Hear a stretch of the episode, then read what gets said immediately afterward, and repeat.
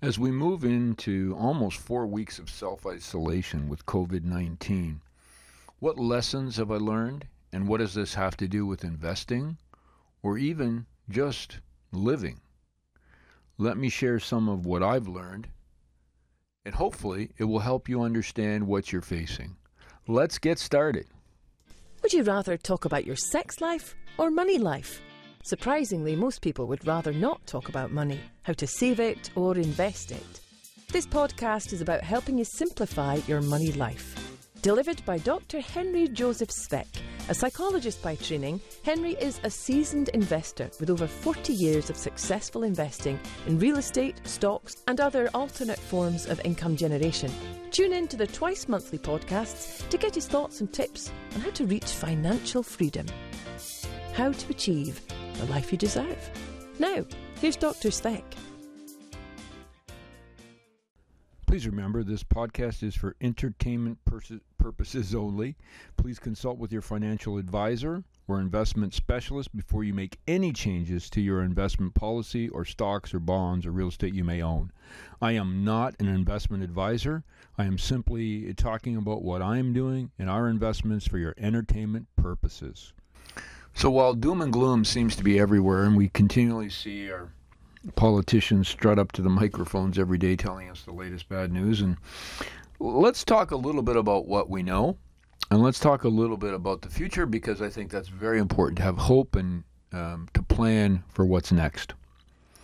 Well, if we take the worst case scenario, in Canada recently, our prime minister said that could be 12 months, could be 18 months, but probably 12 months before there's a vaccine. So if we assume that we're, the, the worst case scenario is it's 12 months until there's a vaccine or some way to stop this virus, and anything in between would be great, but let's just assume it's 12 months.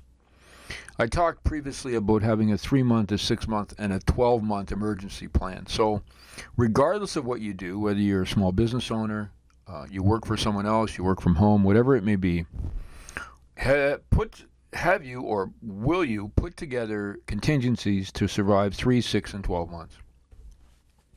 Very important to have some control over that. I really believe it's probably going to be three months before things slowly start to come back, and that would have been three months from a month ago, so probably two months more sometime in June, but that's just a projection. I have no idea if that's true or not.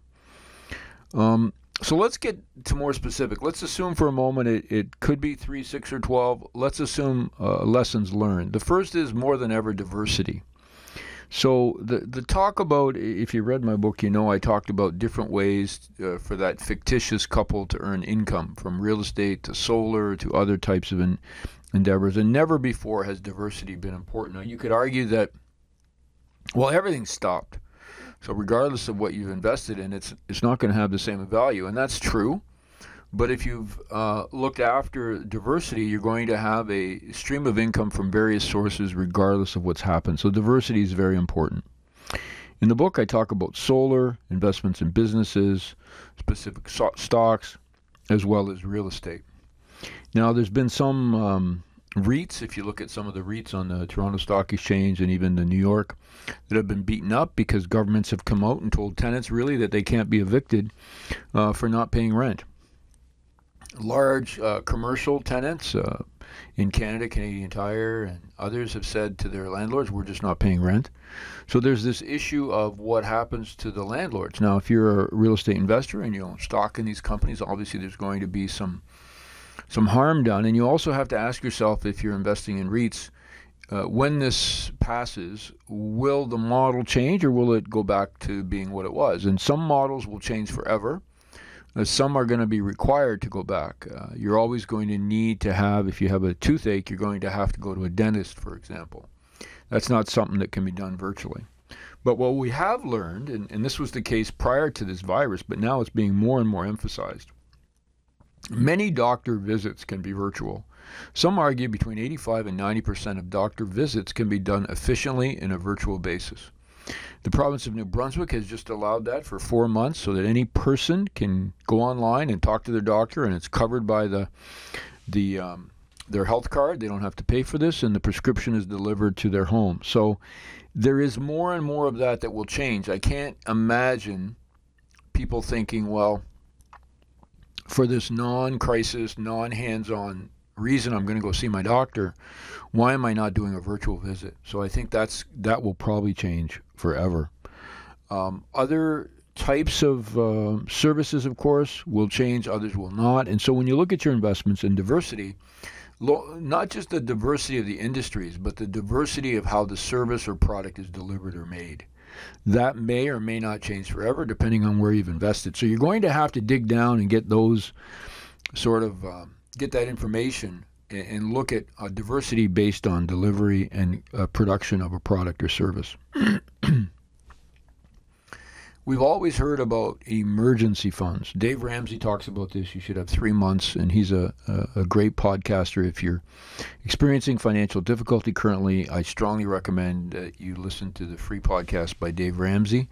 Now, there's a depending on your your your background, he is, is straight, uh, quite um, a religious Christian, and if you're opposed to that, then perhaps that's not a podcast for you. But if you simply listen to some of the messages, they can be helpful if you're experiencing financial difficulty. But regardless, we often talk about a three month emergency fund, a six month, or a 12 month, depending on the business or the household from which you come. So this forever will change. I think people are going to be more and more focused on, on savings. And with an emergency fund comes needs versus wants. One thing, uh, one lesson we've learned is that people are becoming more and more accepting that there are and there are wants, and they separate the two because during a time of crisis and limited financial resources, obviously we're going to focus on needs, not wants. So when it comes to your investing, you may look at needs versus wants. And I, I think of a need being housing and food. Now, you know, currently housing is under the gun somewhat because people are talking about, you know, rent deferrals and mortgage deferrals and all of that. But I do believe that will return within 12 months. We're going to see, I mean, you have to live somewhere and you have to eat. So that's those are needs. Um, wants, I mean, even if you look at something like an automobile, I don't know about you, but I've learned specifically since we're not going anywhere, do you really need two cars? And do you really need a brand new one? And and we've always, I've always talked to people about buying used and you know cars that that depreciate anyway so why not buy something that that will be uh, based on your lifestyle? So the issue of need versus want is going to become extremely important when it comes to investing and it's also about investing in those needs as opposed to wants. The final category i have lessons learned about new business ideas. There are going to be new needs in our in our in our uh, economy that uh, currently aren't being met and one that comes is really obvious is uh, consumer or home face masks. If you have any sewing skills and if you have the ability to do this, you know, being able to produce face masks for home use that are washable out of fabric with some t- type of elastic or some type of new um, way to do that uh, would be hugely valuable. Um, and, and I mean, people have asked me about this, and I said, look, you take your costs, your labor, multiply by three, and that's your retail price. And you can even do a you know, buy one, give one, um, as Tom Shoes, where, where if you sell a face mask, you give one to a to a um, homeless shelter or other group, or the hospitals won't take them, and that's I think one of the issues we. I feel guilty if I ever had one that was a hospital grade because I shouldn't be wearing one. It should be for our healthcare workers. So, creating one that can't be used by healthcare but still protects others if you should cough, and yourself if they should cough on you. And then you would, you know, when you leave the house, you come home, you, you just throw it in the wash right away and put on your next one when you go out. So I could also see, it, and I'm going to email after this, the. Um, the small company business that does um, printing for me and T-shirts, and see if they can find a way to make them with a logo on the front. So it could be actually almost a marketing or or logo um, opportunity, but also one that will have incredible consumer demand. If you if you had that right now, you'd probably be sold out. Uh, I'm not sure what the price point would be, but you know, obviously it would be fair to both the buyer and the seller. Uh, a second one that comes up, again, obvious is is a, ver- a variation of home delivery services. Um, what will that look like? How will those services be delivered? I talked about um, in the past about concierge services where you're going to be able to provide, you know, c- delivery of whatever someone wants. It could be documents, it could be food, it could be hardware, it could be whatever is necessary. Another industry, and let me just let me just talk about an industry that I think is is hopefully going to change, change, and that is the nursing home industry. We have had an incredible number of deaths in, nursing homes in proportion to other uh, areas where people live, and I think you're going to see a, a significant change in that industry. At least I'm hoping so. You may also see more government control or takeover of the nursing home industry. I mean, we you think about it in Canada, we we don't have private prisons because we we believe the government should take care of certain services to people. And so I could see us having uh, just as and I hate to use the the example and compare it, but you know, there's a organization that that you know, uh, federal corrections. We, we're probably going to have a federal nursing home um, type of business. So if you're invested in nursing homes, private nursing homes on the stock exchange, or even personally, I'd be getting out. I mean, I, I, I don't know. I just I just for many years have never ever invested in that uh, sector for a number of reasons. I don't believe in the process of how seniors are kept, and so I've never invested there. But I think you may want to think about that and also other opportunities to service that group. High quality home care is going to become even more of a challenge, but people are going to be asking for that. One of the first things we heard when this broke out were people saying, "Well, perhaps I should take my my relative home, back home somehow." And of course, the barrier to that was the same reason why they were in the facility was they couldn't get home care, they couldn't get the services. So we're going to see a, a movement, and, and I think you're going to see uh, robots come on quicker than perhaps you would have quickly, perhaps more um, more in earnest than we would have seen before all of this, because we realize that you know they'll show up every day, they'll do things every day, and they're immune from catching any type of viral condition. So there's going to be a resurgence, if there isn't already, in using robotics to help uh, care and take care of others the industries that will change forever, it would be important for you to think about that from the sense of um, what types of industries are going to be slow to come back. And if you think about um, tourist industries and restaurants, they're going to have to look at a different way to provide people with experience, whether that be through food or through visiting. Uh, and, and a couple of things that come to mind. One has to do with obviously social distancing within those establishments or those communities if necessary. But the other one has to do with the actual delivery of the service. So when I talk about home delivery, I cannot see any uh, restaurant whatsoever surviving if they don't have a home delivery division. If they're not going to be really, really becoming good at the home delivery or contracting with home delivery companies.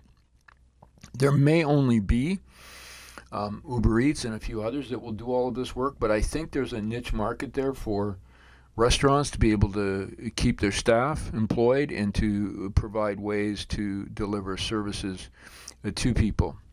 The other, which was growing before, would be uh, some type of storage locker situation where when the food is delivered or the product is delivered, there's an easy, accessible way to put it in an environmentally safe as well as a um, you know, uh, protection from theft way to ensure that that uh, person there isn't human contact, but the food or product is delivered safely. That is something that I think we have a, a incredible need to have, regardless of what happens with this, because it will sort of morph into online purchases and home deliveries, regardless of whether this virus is gone in 12 months or not. So the lessons learned are that, you know, I was doing a, a, a live. Um, with Ben Labadie on Facebook. We do it on Tuesday nights at 8 o'clock. And one of the things he mentioned is he's somewhat uh, excited because the um, playing field is now leveled. Everything's starting over. Every a lot of industries are changing, and it, it's an amazing time to be an entrepreneur and look at this and say, okay, here's a business opportunity that no one has done because this is a totally new issue. And with that, I mean, if you're if you're going to start a um, you know a face mask for home use company, let me know. I'd like to purchase about a hundred um, let me know what that looks like uh, because I think it's it's very important to think about. You know, this is an incredible time to be able to start a new business, a diversify a business that you have, modify it to give yourself an advantage over your competition. Because if you're doing this right now, if you're working within what we're experiencing, and, and when this moves forward and, and we're back to more active business and active life, you will absolutely own that market. So this is an opportunity which comes along, they say, uh, rarely, where the entire system has been sort of uh, thrown in upheaval. I want to close with how I started, which is the worst case scenario is 12 months of this because of the vaccine and probably sooner for treatments. So uh, think about that. This end will come. And the question is you first want to get through it. So, what is your contingency plan for three, six, and 12 months? And what's your plan to move forward after this with regard to expanding on your personal growth, your, your growth in business, or your small company? I'm Henry Speck for Shrink Money Advice. I look forward to speaking with you again next time. You have been listening to the Shrink Money Advice podcast with Dr. Henry Joseph Speck. Remember to pick up your copy of Dr. Speck's latest book, Shrink Money Advice, on Amazon.ca or the audio version at awesound.com. That's A-W-E awesound.com.